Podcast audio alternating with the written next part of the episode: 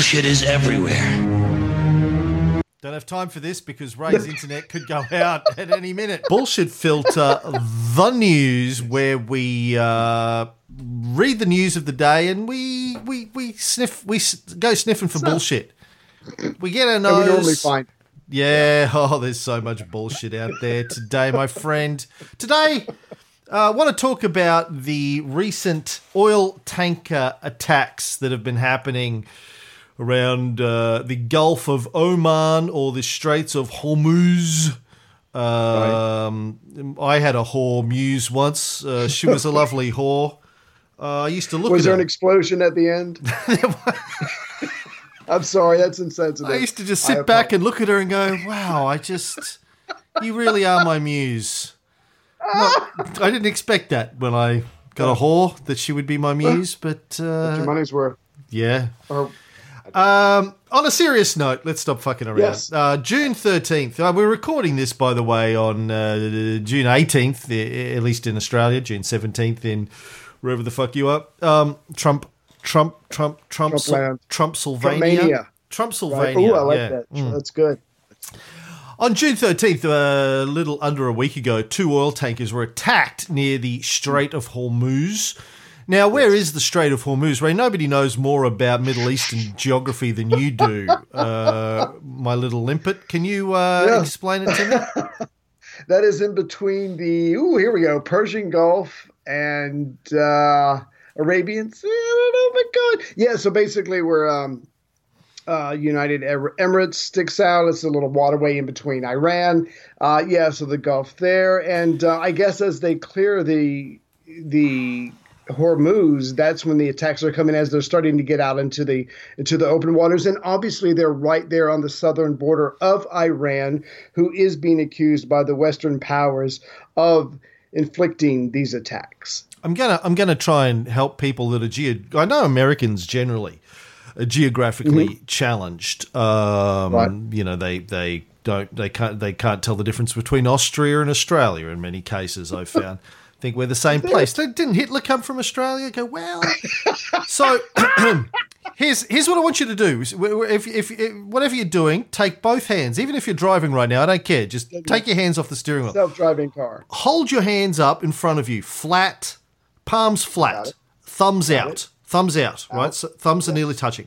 Now take the thumb, uh, or take your right hand and curve it around so the thumb of your left hand is going into the little gap between your thumb and your index finger on your right hand. Got it. Got it? Okay. So I your wish left this was on video. yeah, your left your left hand is Saudi Arabia. Your your left thumb is the United Arab Emirates. Uh, the top of your thumb is where Dubai is.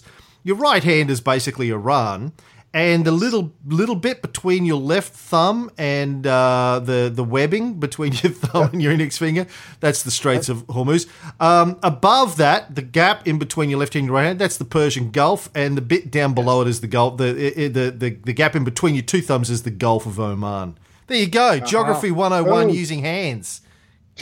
Cam Where hands. were you? It's like jazz Where hands. Cam hands. Exactly. Oh, I like that. I like that. Now, Jazz hands. Yeah. a third of the world's liquefied natural gas and almost a fifth, 20% Wow. of total global oil passes through the Strait of Hormuz, coming out of Saudi Arabia mostly. As Hmm. of 2011, the most recent numbers I could find, about 14 tankers a day pass out of the Persian Gulf, down around the left thumb, and out to the right thumb. And that keeps the world going. Keeps the world going. It's about 17 million barrels of crude oil. Now, when you when a ship is sailing around the thumbs, it's mm-hmm. they're actually sailing through the territorial waters of Iran and Oman. Gotcha. The the so as they're known, the An Yeah, twins, the Iran and Oman. right? Now, they're allowed to travel through these territorial waters because of something called the UNCLOS, the uh, United Nations Convention on the Law of the Sea. Oh, pirates. And we'll Okay. talk. What? No. We'll talk No, about that a little bit later on. All right. And and and uh, a couple of ships were attacked there. But I, I before we uh, in the last week and and again a month ago. But before we get into that, I just want to put out to our Alexander the Great listeners will remember maybe perhaps the Gulf of Oman as the place where uh, Alexander marched his men through the Gudroni, Gudrosian desert.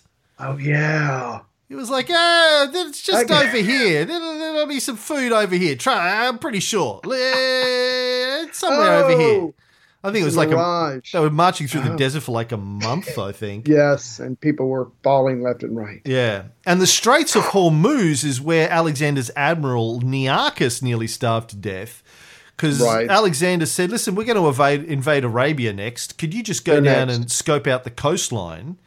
Yeah. And I'll make sure there's some water and food drops there for you along the way so you, you don't starve. Fortunately, that didn't quite work out. So he nearly lost his uh, fleet as well as his army. They they all nearly starved to death because Alexander was like, "Eh, how hard can it be?" It's like me making a documentary. how hard can it be? you point a camera. If Michael Moore can do it, I can do it. Come yeah, on, can't be that exactly. fucking hard. Exactly. Uh, that's I just yes, I did just compare myself to Alexander the Great there. Um, so this is what I live with, folks. Yeah, please continue. You live with me? You wish. Uh, no. So about a week ago, right, two ships in one day were attacked in uh, mm. sort of they were transiting the Gulf of Oman. They come. Uh, they, they, were going. Uh, they're leaving. I think. Yeah, they were leaving right. uh, the UAE. Yes. The two ships were a Japanese ship, the Kokuka Courageous. Nice. That's what I call my penis. And the Norwegian Front Altair. That's what I call mine. the altar in the front. But anyway, I digress. They were allegedly attacked with torpedoes or limpet mines. There was fire damage to both ships. The ships weren't sunk, uh, they they survived. The crews were all rescued. Um, but there's been a lot of bullshit uh, flying around about who did it and why. And I want to drill down into that mm to the best of our ability uh, on the show today. Yeah. Certainly, since um, all the news that we're getting from the various sources, you never know who's lying, but that's that's kind of why we're here. Just well, my assumption is that everyone's lying. right. Um, at least some of the time. Uh, our job is to try and figure out who is the most likely liars about this particular mm. incident. Gotcha. Now, um, after the the attacks happened, American and Iranian military ships came in and uh, rescued the crew members. Right. But the, there's some interesting stuff about the timing. So these attacks took place on the exact same day that Japanese Prime Minister Shinzo Abe was in Iran meeting with the Ayatollah Khomeini. Now, and why was he there? Well, that depends. Now, mm-hmm. the the official narrative that I've seen spread around is that he was acting as an intermediary between right. Donald Trump and the Ayatollah. Mm-hmm. But I'm not sure that I'm not sure I buy that. Um, mm. I mean, there may have been, hey, you know, Donald says hi kind of thing going on because of, right. obviously the U, the relationship between the US and Iran is uh, well, look, it's it hasn't been good since 1979, but it's uh, going through a particularly difficult period at the moment. We'll get into that. But also, uh, we have to remember that Japan is one of the biggest importers of Iranian oil. And as mm-hmm. I'll get into in a moment, um, the the US have just placed uh, more sanctions on the uh, import of Iranian oil. So Japan, I imagine Abe is like, listen, uh, we want to buy your oil, but because mm-hmm. um, because you know we got no we got no gripe with you, but um, if we do buy your oil. The Americans are going to come out, come after us, and right. um, we right. don't want trade sanctions like China. So uh, listen, we'll, we'll, work it out. We'll, how about we just give you money because uh, I know you need the money. Yeah, and cash under the table. Yeah, we'll work it out later. Um, something like that. I mean, I think that's probably really why Abe was there. Mm-hmm. I don't mm-hmm. think I don't. I, I, I, look. Nobody knows more about Japanese uh, prime ministers than I do, Ray. But um, I, I, somehow I think I don't think, uh, apart from the fact that he did nominate Donald Trump for a Nobel Peace Prize, I don't think the prime minister of Japan is basically Donald Trump's bitch. That Donald Trump right. rings him up and goes, "Hey, um, Abe, I need you to go to Iran and." Tell him that uh, the last time I was there, I got mud on my shoes. I don't know. What, what he's never been there. I don't know. But I don't think he's Donald Trump's whipping. boy. Right. True story. He was named after the American president Abraham Lincoln, Abe, Abe, because it's Japanese. Look it up in your history books. There may have been. He may have had a message to, to, to pass along, but I don't think. Uh, I mean, what That's message fine. would it be anyway? I mean, what's the what's what message is Trump going to pass on? Listen, I'm sorry about this. I'm, I'm sorry I reneged on the global deal that Right. uh, you guys uh, are still adhering being to. faithful yeah, to, we're still adhering to. Yeah. exactly, exactly. Okay, so um, the, I would just want to get back to the timing. So crazy timing for a Japanese oil tanker to be attacked right next to Iran when the prime minister of Japan is meeting with the Ayatollah. Ooh, okay. Now, almost immediately, the US government, the Saudis, and the UK government blamed Iran for this. yes. Mm-hmm. But as we'll see, there may be good reasons not to believe them, apart from the fact that it's the US, the Saudis, and the UK. I mean, generally speaking, they have not been the most reliable of information sources when it comes to anything happening in the Middle East over the last 100 years. Um, but let's let's um, go back a step. So the background is that May of 2018, May last year, Trump withdrew the United States from the Joint Comprehensive Plan of Action with Iran, the JCPOA, the JCPOA, as I like to call it, because that just rolls off the tongue. The Now I'm hungry. the J- I thought you said Chipotle. I'm sorry. I apologize. Oh man, we've been we've been going through this um, uh, uh, Chipotle um, hot hot sauce. What, what what's what's Right. li- what are the little bottles of hot sauce? I I, I can't do them, so I don't know. Heather Heather can take it down, but I don't know. Oh, hold on. You know the little the, the little ones. You get these little bottles of hot sauce. What's The what's- jalapeno, No, the, Tabasco. uh, Tabasco. Tabasco. Tabasco. We've okay, got, we've got right. this Chipotle Tabasco, and we go through like a bottle a day. Every day I'm like, this is fucking empty. I just opened it yesterday. We're like, It's on yeah, pancakes. Yeah, yeah, It's yeah. on eggs. Everything. It's on Chipotle Vegemite, Tabasco whatever. on everything. It's the greatest. Anyway, little bit, Anyway. little bit of uh, uh, uh, pork ribs lunchtime in the grill. Bit of olive oil, bit of salt, bit of Chipotle Tabasco on it. It's my my lunch. Oh, anyway, now I'm hungry too. Where was I? Oh yeah, ships. So um, the Jacapoa. So a year ago, the United States withdrew. It had been put into place in 2015 um, between the UN Security Council, Germany, and the EU with Iran. It was something that. Um, Obama uh, sort of shepherded through, trying to reduce the tensions with Iran, um, and, Right. and and come up with a plan for the world to to work together with Iran. Yeah. Now, uh, Trump pulled out of that for reasons no one understands, not even Trump, and has increasingly been ramping up Sanctions on Iran over the course of the last year, and, and particularly in the last month, they've they've gone to a whole new level. Basically, prevented uh, all of Iran's major oil customers, namely China, India, and Japan, being the biggest, from being able to uh, export or import oil from Iran. Um, and and and using basically threats of uh, secondary sanctions and uh, trade sanctions, tariffs, to force these countries to abide by the Iranian sanctions because these countries don't want to stop getting oil No, from Iran. it's But oil. The, the U.S., like the big bully that they like to be, uh, basically threatening these other countries. Well, if you don't do this, then we're gonna, you know, punish you. Right.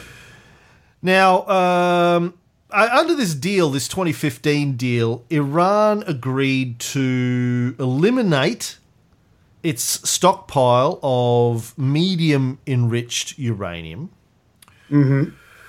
cut its stockpile of low enriched uranium by 98%, and reduce the number of gas centrifuges that it has by about two thirds for 13 years.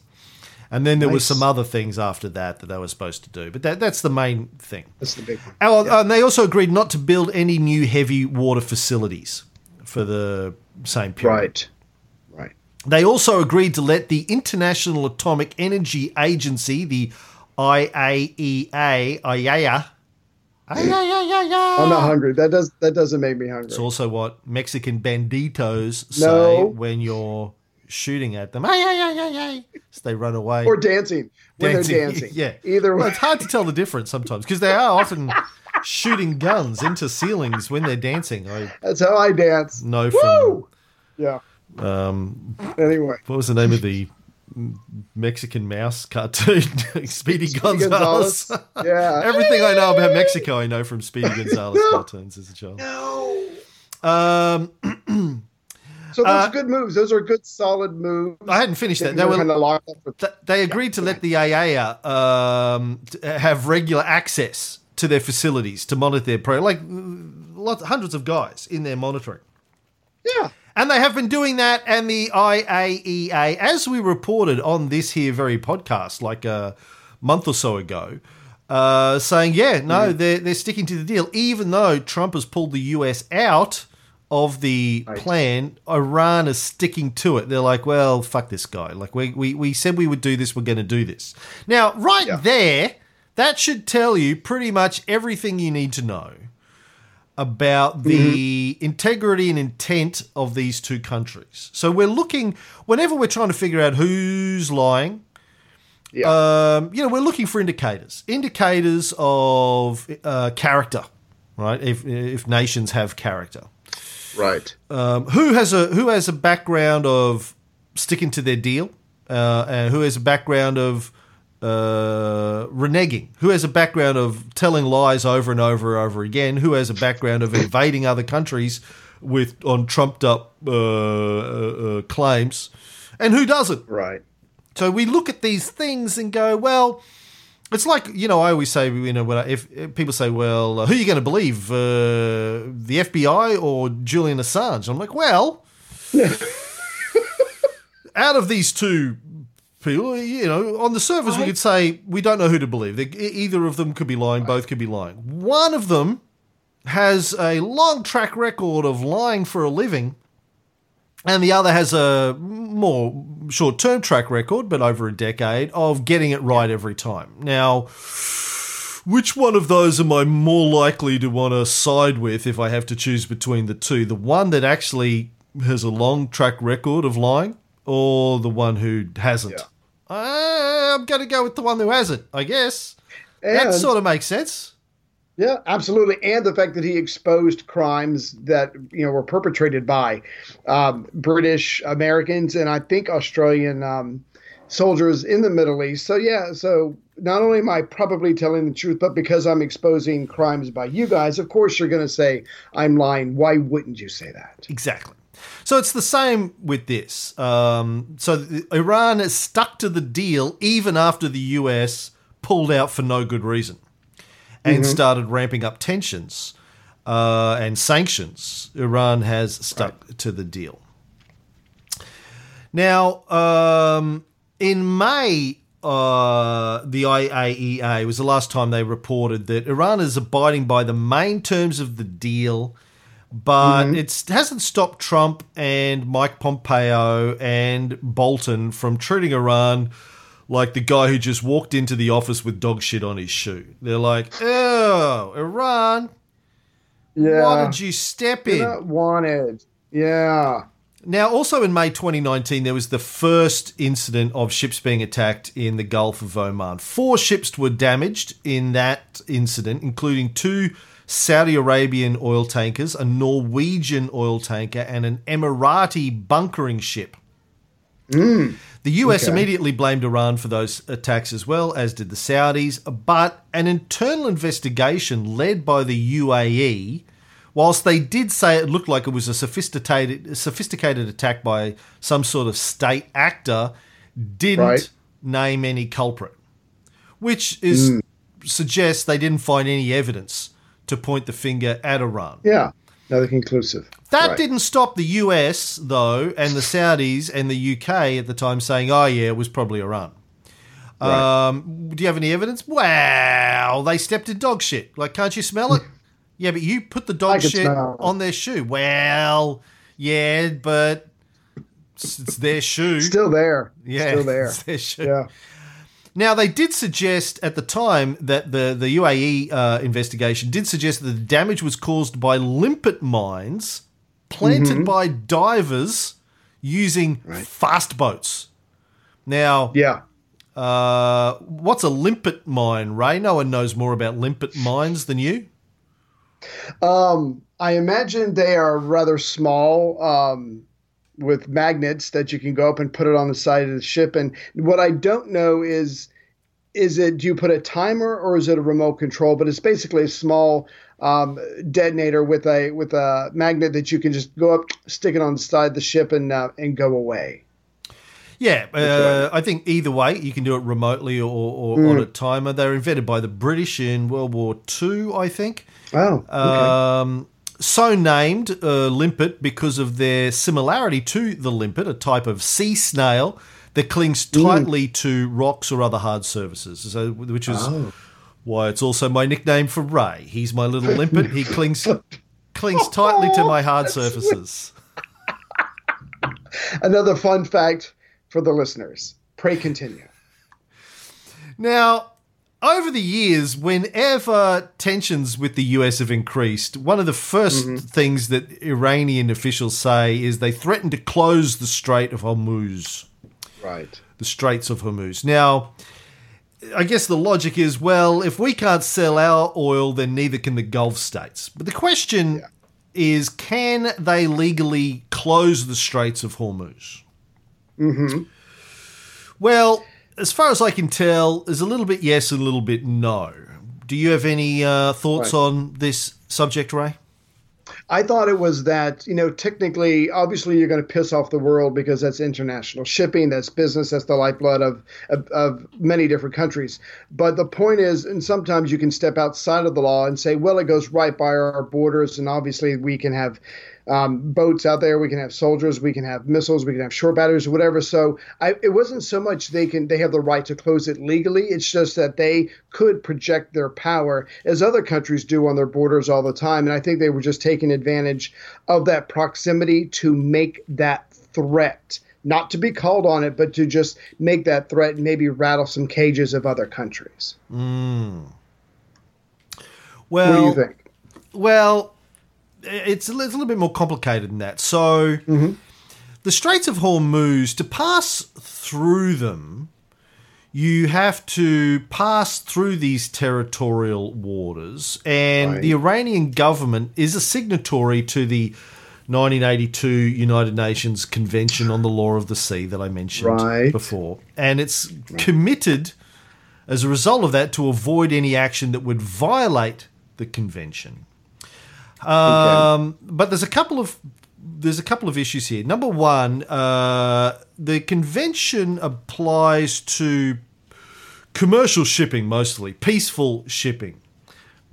Uh, anything that's uh, a military or, or a threat, Ah, right. obviously you're not going to allow uh, you, know, you know navy into your territorial waters without permission. Sure. But also, at the time that Iran signed the convention uh, in 1982, it announced it would only recognize the right of transit passage for countries that had also signed the convention. Mm-hmm. Guess which country didn't sign the convention? if there was a country in the world that you would expect not to sign a Okay. United Nations Convention on the Law of the Sea, which country would it Right. be? Let me let me let me take a stab at this. wow, That's a good old U.S. of A. That's exactly what I've got written in my notes. The good old US of A. How did you know that? Wow, that's creepy. I'm a hacker. yeah. Hack- Anyway, Um, uh, yes, uh, uh, along with the International Criminal Court, the United the United Right. States of America decided, yeah, United Nations conventions, Not for us. nah, not for us. Like we created the United Nations, yeah, Oh, we yeah, yeah, yeah. created the United Nations Convention on the Law of the Sea. Said, look, I think we should have this. Everyone went, okay, good idea. Let's all sign it. And the US went, oh shit, look at the time. I forgot I've got uh, hair appointment. Got a. Right. Gotta go. I got to go and invade a country that did nothing. Um, I'll be, we'll be back later, and they never got back to it. Wow. That's that's not to say success of, of American administrations haven't been trying to sign it for decades, right. including George W. Bush, um, but Uh-huh. just just can't get it through Congress. Congress apparently. yes. There you Um, go. Uh, now that doesn't mean though that uh, Iran can stop Saudi ships uh, or, or Japanese tankers because they they've all signed it from passing through. So legally, they probably can't do that, but um, they threaten it from time to time anyway. Look, it's our waters. You can't Right. you can't pass through it. Now, in terms of uh, right of transit passage, uh, guess whose navy is in the Straits of Hormuz?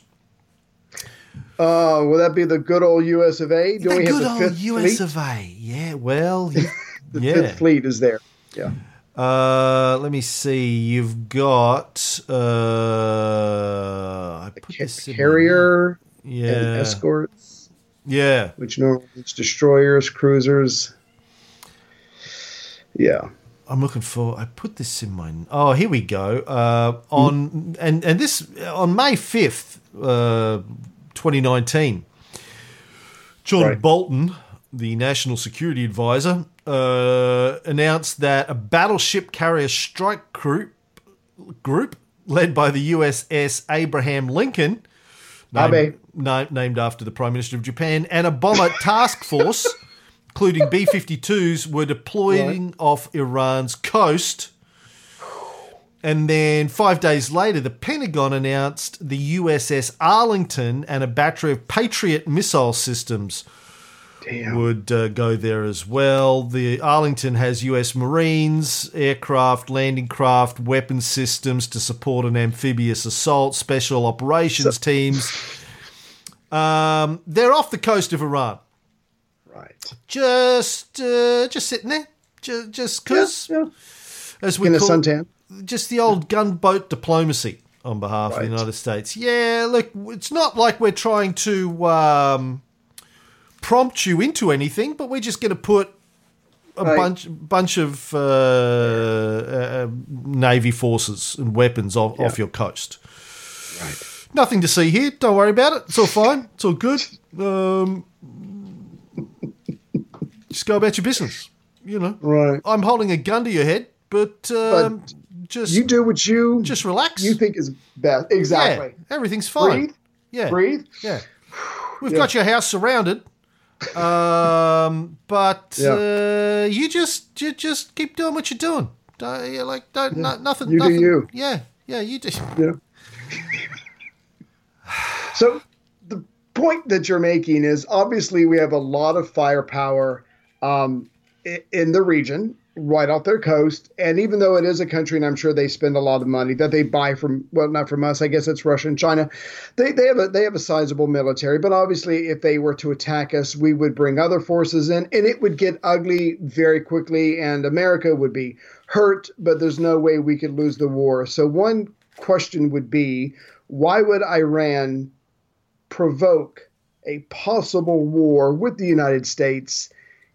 Because you've got John Bolton foaming at the of the mouth, who desperately wants to wipe this country out and do regime change. Um, it, it it it just doesn't make a lot of sense unless they think that somehow they can do this, piss America off, and we we won't react. I just I just find the thinking difficult to to understand when it's just not in their best interest to I guess do something that's just short of all out war with the United States. Yeah. Yeah, it makes no sense. But before we get to that, I want to finish up about Sorry. the uh, Convention on the Law of the Sea. So, uh, remember Jeannie Kirkpatrick of the Kirkpatrick Yes. Doctrine? Can you remember Yes. what the Kirkpatrick Doctrine is? Um, loosely, real quickly, we should work with not leftist governments, but right leaning governments, even if they're dictators, because they might not be the most humane leaders, but we can trust them because they're not trying to be communists, something like that. Yeah, close. Jeane Kirkpatrick was uh, an ambassador under uh, Reagan. Um, and and the Kirkpatrick doctrine essentially says it's uh, in America's best interests to support extreme uh, right wing dictatorships throughout the world, regardless of how violent they are, because they will trade with us. Um, Left wing governments won't trade with us. They'll they'll trade with the Soviet Union Yeah. um, as it was when she came Yeah. up with this uh, uh, uh, uh, doctrine. Um, yeah, so it's in our best interest to support right wing dictatorships, and that's why the US has been supporting extreme, violent right wing dictatorships around the world ever since. Right. Um, and, well, before that as well, but you know, the, her idea in the early '80s was how to justify that, or late '70s. um, now, in 2004, um, on on the uh, UNCLOS, the law of the sea, she said uh, the US shouldn't sign it because it would limit their capacity for self defense. Ah. it might make the world a better place, but it, it it it limits us to who we can attack or harass or whatever. So we shouldn't sign it. That's a very zero sum. The U.S. is at the center of the universe kind of view. Yeah, you know the UNCLOS. Most countries that are signatures to it have the, the their territorial waters. I think are determined to be twelve miles off the coastline. The, Sounds Uni- the United States has uh, said, well, 200? 12 Yeah, Oh, sorry. no, literally two hundred. Yes. Oh, Did you just guess that? Joke. I No. was joking. No, no, no. Yeah, yeah. Oh uh. Right, Ronald USA. Reagan went. Ronald Reagan went. Well, well, twelve miles is is is good for everyone else, but we're going to say two hundred. His first position was the entire world is U.S. territorial waters. He came back to Right. two hundred miles. oh, The US also, with the UNCLOS, the US also have an issue with what's known as Part 11 of the convention, which talks about mining of potentially valuable metals. I think that's a big part of the US. They're like, well, we won't, might want to mine offshore uh, anywhere that we fucking can see. If we can see it, it's ours, and we want to mine it. And by see, even if we can see it with a satellite, then we can see it. So they so they want to claim here's here's the best bit, right? So the US want to claim that Iran can't prevent shipping in their own territorial waters because they've signed the UN Convention of the Law of the Sea. But the US hasn't signed the convention. But they've Hello, said baby. but you did sign it, and so if you prevent shipping, we will use force against you. Wow. We didn't sign it, b- but so what? You did sign it. Poor fool Yeah. you. We will use force. That'll teach you. Yeah. Not the United Nations, by the way, using force. Right. No, no. no Who no. should be enforcing a United Nations convention? The United Nations. No, it's the US threatening Right. to use unilateral force against Iran if Iran breaks a UN convention that the US itself refuses to sign. That that sounds right. For actually. 40 years has been refusing to sign. Yeah. Yeah, that sounds right. And Okay. because it's been 40 years, it's not being it's not being questioned questioned as much as you would think it would be. It's it's now the norm. Yeah, and see how much of this works its way into your uh, mainstream media narrative about uh, the US not having signed it. Doesn't get doesn't get a mention. No. Now, um, back to these recent attacks. So one tanker, as I said, was Japanese. The second vessel, the Front Altair, the name of your penis, is Norwegian owned, but had a 50% Russian crew on it. The others were Ah. Filipinos.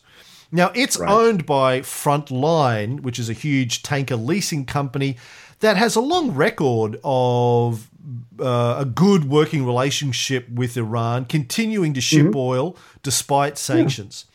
It's business. So, why would Iran target a Japanese ship while the Ayatollah was meeting with the Japanese Prime Minister and a friendly Russian crewed ship? Right. Makes absolutely no sense.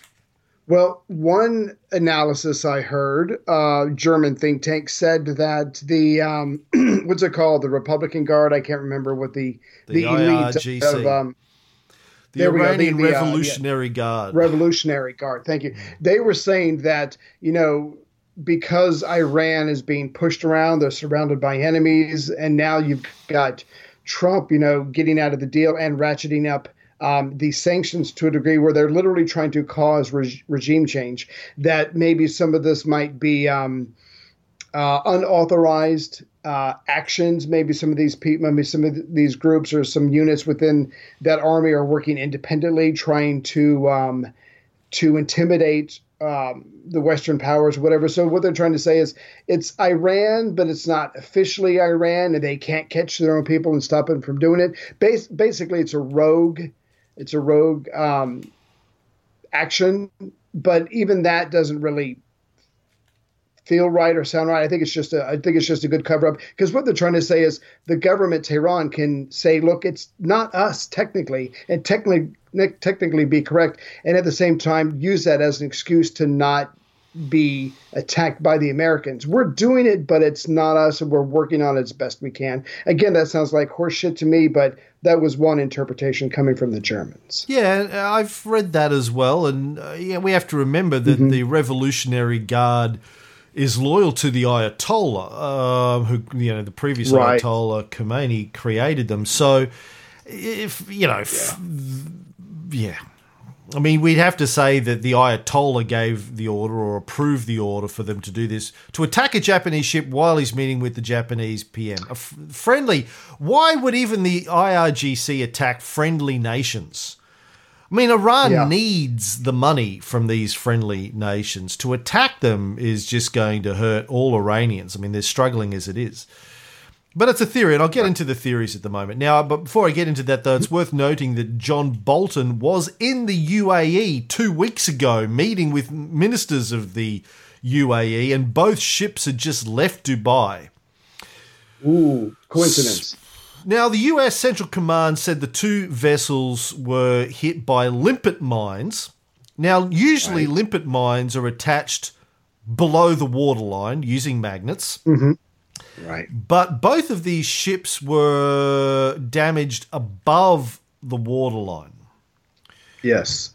which is a very ineffective place to blow a hole in a ship. Uh, you want to do damage to a ship, you blow a hole under the waterline so water gets in. If you blow a hole above the waterline, you're just you're just blowing a hole. Um, now it's not good, but it's also not really going to sink a ship. So you just go, okay, well we'll sail the ship back to shore and fix the hole and get on with our business, right?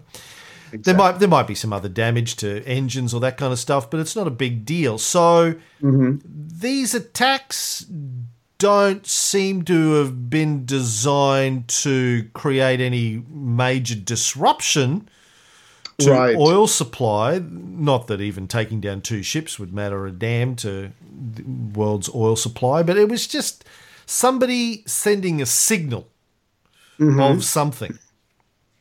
Now. The US almost immediately claimed to have video of Yes. an Iranian ship taken from a, an American P 8 spy plane removing an unexploded limpet mine from the Japanese ship eight hours later.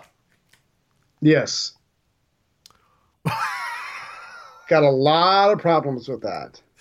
So the theory is the Mm-hmm. American theory is the Iranians put limpet mines to blow holes in these ships in order to Right. terrorize oil tankers. Right. Right. One of them didn't explode, So the Iranians tiptoed in a boat eight hours later, after the entire world Sure. is like, "Oh my god, there's a thing there's a boat," in a stretch of water that's not Yeah. very wide. Right.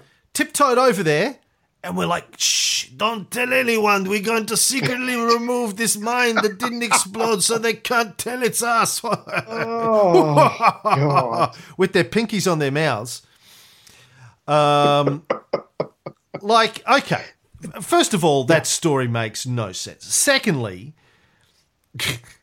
just because you have video of an Iranian ship sailing up along, and it's if if you've seen the video, it's taken from like Yeah. hundred miles away. It's uh, spy plane video. Exactly. It's very very grainy and hard to tell what the fuck's going on. Could be anything Right. going on there. Thirdly, if they are in that video removing a limpet mine, what makes you think they put it there in the first place? I- i- If if if a ship's just been attacked near your country and you send out a rescue boat, the rescue boat or the navy who's trying to see what happened is going to sail up beside the boat and is going to be crawling around looking for stuff. If there was an unexploded limpet mine on there, they would be taking it off. That would be your job if you're if you're there to uh, uh, rescue a ship and you see a mine attack. Yeah, you'd be taking it off. There's no reason That's- to assume that you also put the mine there. If if if the police send out a bomb disposal crew to a fucking airport to get rid of a bomb, you don't automatically assume that they put the bomb there in the first place. Yeah, That- that that's plausible. It makes This no sense. Yeah. Well, my thing was, like you were saying, it was shot from far away. It's very grainy. You can't see any of the guys. I mean, it could be Hollywood actors dressed up. Uh, they do something, they take something off, and they go away. The whole thing was, I mean, it, it could have easily been staged. It pro- I don't know. It probably was. It might, but it might be an older film as well. But the point is, you can't just show this video and go, aha. 100% roof, th- proof. This is proof that Tehran authorized this. We're one step closer to war. Yeah. It just it doesn't. It's not enough. It's not enough. There's, um, yeah, I mean, they're not even trying hard here to fake. If you're going to fake stuff, at least go to some effort to fake it. Now, of course, moon landing. Good yeah, footage. yeah, yeah, Yeah. I mean, that was great. I, you know, there's people who still believe in the moon landing.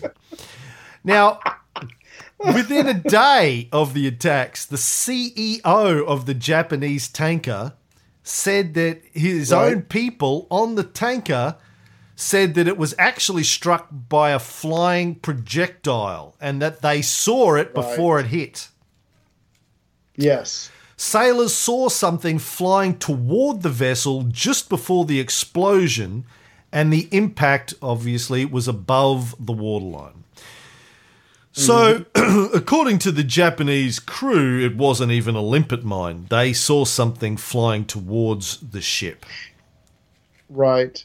It, I mean, let's just back up here for. Let's just stop and back up here for a second. We know Michael, Michael Bolton, John Bolton has been saying for years he wants to take out Korea, Iran, and Iraq. He wants regime change. He wants. Those are the three countries that are on his list. Whatever. I, I mean, I would like to think that my tax dollars are going for better, superior false flag operations. If you're going to frame a country so we can attack it and then hopefully take its oil, do a better job. This just seems to be either amateur hour or there's just things happening and no one knows what's going on, and certain Americans are trying to weave a narrative given the events they have before them. Or they just think, yeah, it doesn't matter. Americans don't give a shit, man. You know, We'll just believe. They'll just believe whatever we tell them to believe. Yeah. Yeah. Now, so what are the main theories? uh, well, obviously, the, the one that's being perpetuated by most of the mainstream media that I've seen is that Iran did it, and as you said, suggesting that rogue elements within the Iranian Revolutionary Guard might have been responsible for it. But Right. of course, we, we have to think outside of the box. Um, maybe the Saudis did it. Who, more than anyone, wants to see the US at war with Iran? Well, Yeah. the Saudis, as we talked about at length in our Syrian civil war series, um, no one hates Iran. Well, no one except the US and maybe Israel hates Iran more than the Saudis. Yes. Um, Who was responsible for the 9 11 attacks? The Saudis. Um, uh, who's been mostly responsible for the Syrian civil war uh, escalation after the original uh, uh, uh, protests in 2011? Uh, the Saudis, from what we could tell during our Syrian civil war series, they jumped in there with both boots because they want to get rid of Syria as well. Um, of course, this gets back to the whole Sunni Shiite uh, war that's been going on since Muhammad died, and uh, who you know this endless millennia-old uh, struggle between the Sunni and the Shia for who is in control of Islam around the world, and Saudis. The Saudis are the main Sunni body, uh, and and the Iranians represent the the Shia. And of course, the Saudis, uh, uh, most of the terrorist groups around the world come out of uh, the Wahhabist Sunni version of Islam, not the Iranians. You wouldn't know that listening to American rhetoric, Right. but Nope. that's Nope. how it breaks down. Now, of course, the US uh, obviously has a long track record of uh, f- uh, of uh, false flag uh, narratives. Uh, Remember the Maine, remember the Gulf of Tonkin, uh, and it, you know these sorts of narratives. Uh, weapons of mass destruction with Saddam. The US has been using these Yeah. sorts of bullshit. Oh, we were attacked. Um, or some one of our friends was attacked. Narratives for a long time. So again, uh, you have to look at cui bono, who benefits and who has a track record of doing pulling these sorts of stunts. And of course, we have to acknowledge that the US has a long track record of doing this kind of shit. But they're not the only ones. But we have Yeah. to. Th- this has to be part of part of our analysis here is the US, particularly in this instance when the official US narrative seems to have fallen apart within 24 hours. Oh, look, there's video of Iranians taking off an unexploded limpet mine from the Japanese ship, and the CEO of the Japanese ship going, actually, it wasn't a limpet mine. We saw guys flying Yeah. something at us.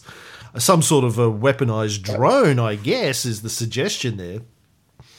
Um, Unless, I mean, maybe somebody had a limpet mine on there and the drone was the remote or the drone was trying to video it. I don't know. Maybe the maybe there was a drone doing something Right. else there, but it seems to be a bit of a coincidence. So, who else stands to benefit? Well, you know, we have to look at who benefits, uh, not just in terms of who wants to start a war with Iran. And of course, we know that apart from the whole Sunni Shia thing, Iran is one of the world's largest oil producers, and the US wants to control all of the world's oil supply. Uh, hence, their attempts at overthrowing the Venezuelan government, one of the world's largest Right. oil producers. They overthrew Gaddafi in Libya. They overthrew uh, Saddam in Iraq. And they've been uh, trying to figure out how to overthrow Iran for decades. Um, now, crude oil prices uh, have been dropping since March, uh, and I, as I said on the show a few weeks ago, though they're up since the start of the year. They're now they're still up twenty five percent since the start of the year, but are dropping. I think they peaked at April when they were fifty percent up. They were about 62 $64 a barrel, I think, as of uh, April. They're now down around $52, I think. Still up from about 44 at the beginning of the year.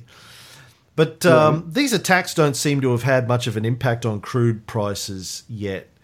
Now, who benefits from uh, higher oil prices? Well, oil manufacturers, uh, Right. generally, uh, people involved in drilling, manufacturing, dis- uh, refining, distributing oil benefit from that.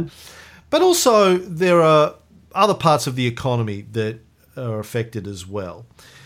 Um, now, why have they been? Why have prices been dropping? Well, most of the analysis that I read says it's due to oversupply. As I've said on the show earlier, uh, the US, with its fracking and shale oil, has Yeah.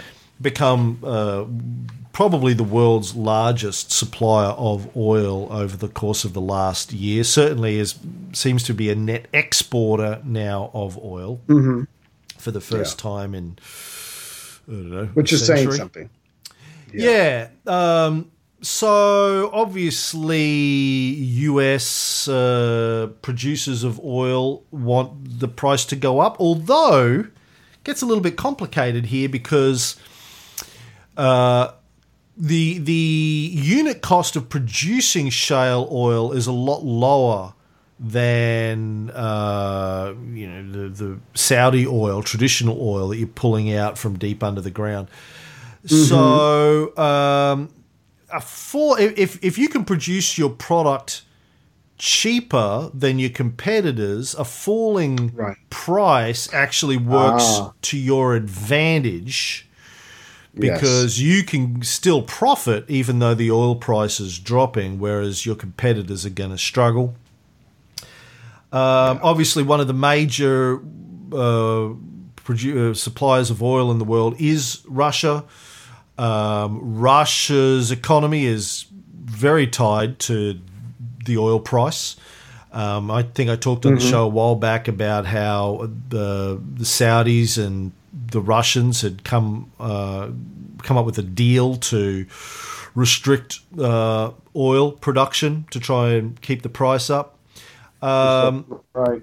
Um, now, I, I don't know. So there's the it's it's it's quite complicated to try and figure out who benefits here. There's also there's also a line of thought that says oil prices going down is good for the U.S. economy. Um, November last year, Donald Trump mm. tweeted, "Oil prices getting lower, great, like a big tax cut for America and the world. Enjoy." $54 was just $82. Thank you to Saudi Arabia, but let's go lower. That was because Saudi Arabia was pushing oil production to an all time high uh, at the time. Now, the argument is that lower oil prices give consumers more money to spend, which seems logical on the surface. And some economists will say that lower oil prices lead to inflation because people are spending more money and prices go up. But you're still spending the same amount of money. So if petrol or, or gas prices go down and you go and spend that money on beer instead, the same amount of money is still getting spent. Just on something else. Just on yeah. something else. Now, declining oil prices leads also to declining revenue for oil and gas companies. Domestically, companies that produce oil cut back on costs, which might mean laying off employees, which means they have less, less money to spend, which means the economy suffers. So it's it's it's really yeah. hard to for me to work out exactly how this all plays out. But just you know that doesn't mean that uh, the the people that are uh, trying to manipulate these oil prices have any better idea than I do mm-hmm. how it's going to play out. They just, yeah. you know, they may have a particular vested interest in lower oil prices or higher oil prices because trying to uh, attack these ships may be trying to uh, uh, threaten the world's oil supply and to drive prices up. Hasn't hasn't happened though yet. If there was a major war between the US and Iran, that might spike oil prices. But yeah.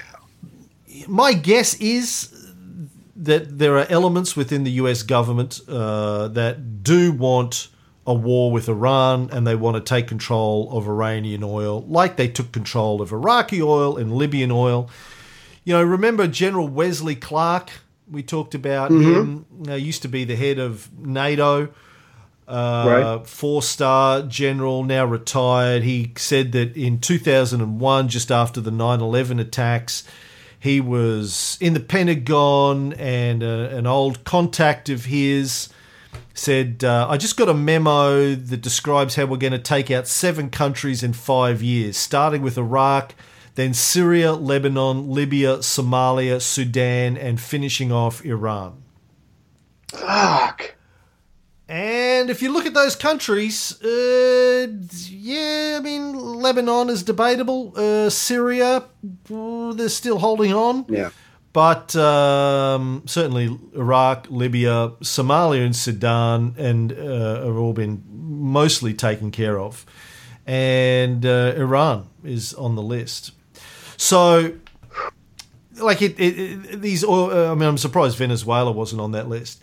Um, this same guy also told, uh, according to Wesley Clark, also said to him at the time, "We're going to invade Iraq." He told him that like the day after 9/11, and uh, right. Clark said, "Why? What have we found? Some some something new to adjust?" He goes, "No, no, we just want to do it. Uh, there's nothing Here's new. chance. Nothing new. Yeah. yeah. we're just going to do it." Yeah. Um, so. Uh, uh, getting back to who to believe uh, and who benefits, mm-hmm. it's a messy one, but um, you know, if we look at well, here's another thing, another another source of lies. Um, on May 31st, a suicide bomber attacked a U.S. convoy in Kabul, Afghanistan, mm-hmm. killed four Afghan passers-by and wounded four American servicemen and a few civilians. And the Taliban immediately took responsibility.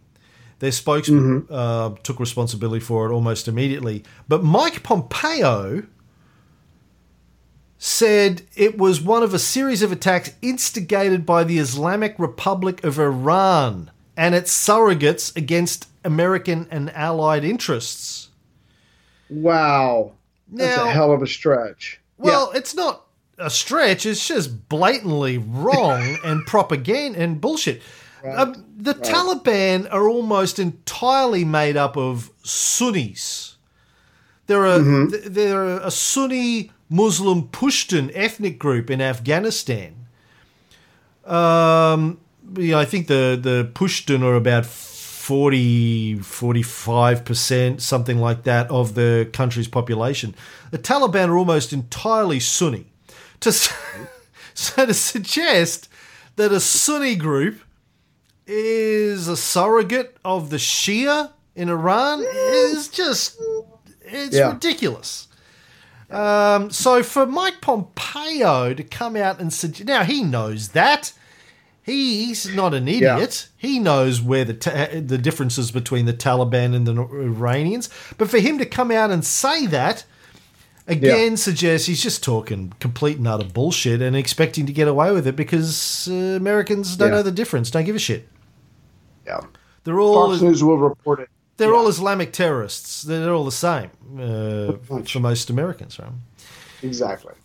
Now, remember also, uh, reported a few weeks ago that Bolton had just hired Richard Goldberg who right. came came out of a fake extreme right wing think tank in the US. He's a noted Iran hawk. Um, mm-hmm. Basically, hired him to lead the attack on Iran a few weeks ago. Yeah, um, right. So you add that to this and the lies and the oh, you know, uh, we've got video of a ship taking off unexploded limpet mines and the Japanese saying, no, this is a flying object. Just there's so many lies coming out about this. It all signs point to, I get my little magic mm-hmm. eight ball, all signs point to America and or one of its surrogates, most, mostly probably the Saudis or the Israelis, uh, mm-hmm. being responsible for at least this attack and maybe the one a month ago.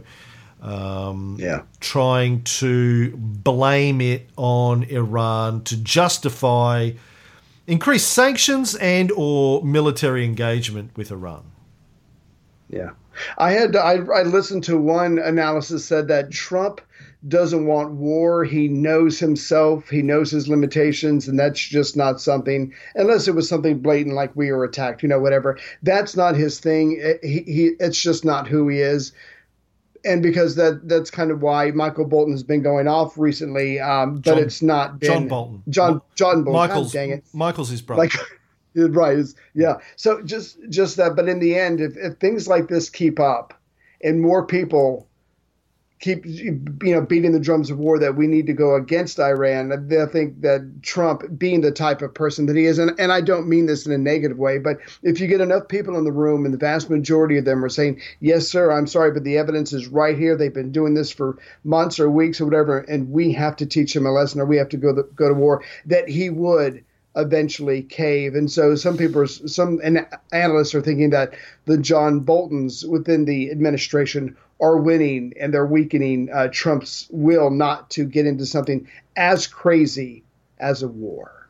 So it's very unsettling. And maybe it's not about a war. Maybe it's just about preventing Iran from being able to sell their oil to China and India and Japan. I mean, if you take out the competition's ability to sell, but that's a hell of a there's still tactic. There's still Yeah. a demand for the product. So then you and your allies, the US oil producers and the Saudis in particular, get to sell more of your product. Gotcha. Um, you're taking out the competition. I mean, it may.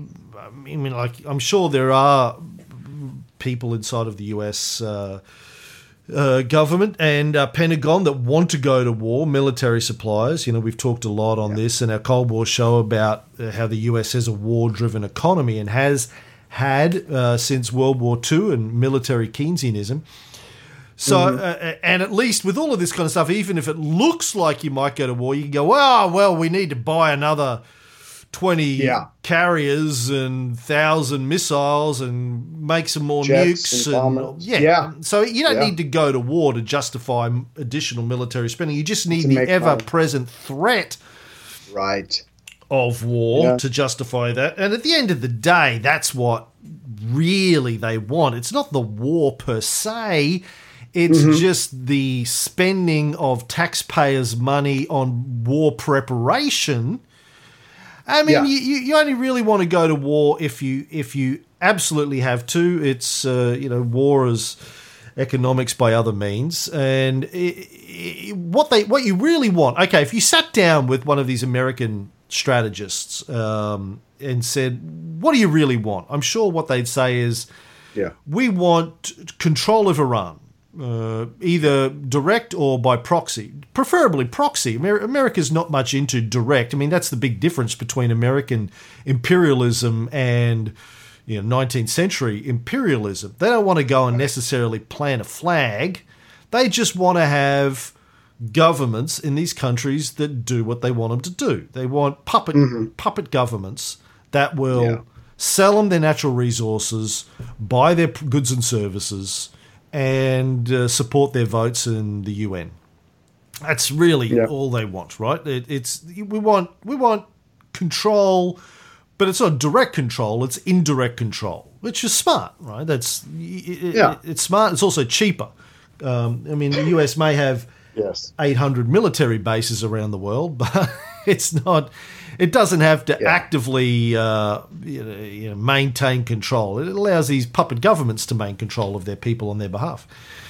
Um, it just spies on them for them and tells them who to throw in jails for being um, uh, subversives. Um, so it wants control now. There are different ways to get control of Iran's oil supply. One is to you know boots on the ground, invade, crush them, and put, install a puppet government, um, like they did in 1953 when they replaced the democratically elected uh, prime minister Mossadegh in Iran with the Shah. And um, you know they had the Shah as their puppet government there until 1979. Um, the other way to do it is, and this is you know the the been uh, one of the favourite American ways. It hasn't been very successful, but they've been trying this since uh, 1959. Is through economic sanctions. So you just try and crush the economy, bleed them to death. They tr- they've been trying it with Cuba. They've tried it now, trying it now with Venezuela. Uh, and they've been trying it with Iran for decades as well. We will just bleed you to death, wait until your mm. people are starving, and then let your people revolt and do the do the work for us. Right. But until then, everybody in that country suffers. Oh yeah, yeah, yeah. So, so I think that's probably their preferred, probably Donald Trump's preferred model as well. Let's try and bleed them to death first. Um, then we can say, well, we didn't start a war; we just did economic sanctions. And for some reason, I mean, economic sanctions, as I keep saying, is war. It's an act of war. Um, Yeah. But it, for some reason, it just it's easy to get away with. Uh, it Right. sounds nicer than war. Then and also there's less visuals. I mean, And you see this all the time. Okay, so if you go to war, then you, you've got the problems of, and this is what the Americans learned uh, during World War, uh, sorry, during Vietnam, right? So then you have My Lai massacre and stuff like that happen. You have bodies coming home in body bags and coffins, and then you have to ban that. You can't show that on TV, coffins, because that's not good. You have to Addicted to drugs. you have to uh, try and prevent people from getting footage of that. So you want to avoid that if all possible, because visually, boots on the ground wars. Uh, I mean, people Yeah. think it's sexy. Americans like get all hot and hard. Oh, look at that! Our missiles leaving aircraft carriers, and oh, it's so sexy.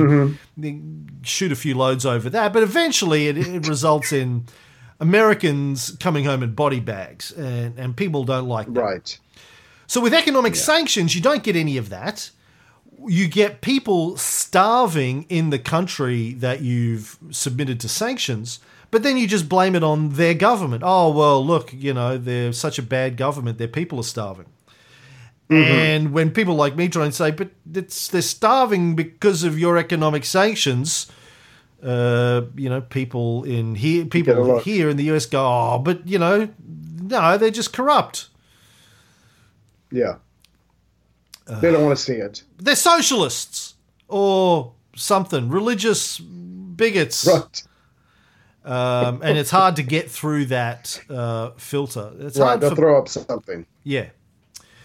Yeah. Now, the last thing I want to talk about with regards to this whole situation, shit, we're well over an hour. Um, we're not going to get to Julian Assange today. Um, is you know you have to look at okay in terms of these two countries, the US and Iran. Which one has a history of invading other countries? You always hear, oh, Iran, uh, you know, they're supporting terrorists. Really? Yeah, okay. Um, what's the US done uh, in, since 1979? Look, look at the number of countries and the number of wars Iran has been involved in, and the number of uh, wars and terrorist activities that the US has been involved in since 1979. Um, it's not even close. I mean, Iran was involved in the Iran-Iraq War for better part of ten years, in the, all, in mostly the entire eighties. Started by Iraq when they invaded Iran, supported, Yeah. of course, by the Americans Yeah. supported by Reagan, um, who was also supporting Iran on the back end via the Iran Contra deal, but mostly supporting Iraq, Saddam Hussein's invasion of Iran.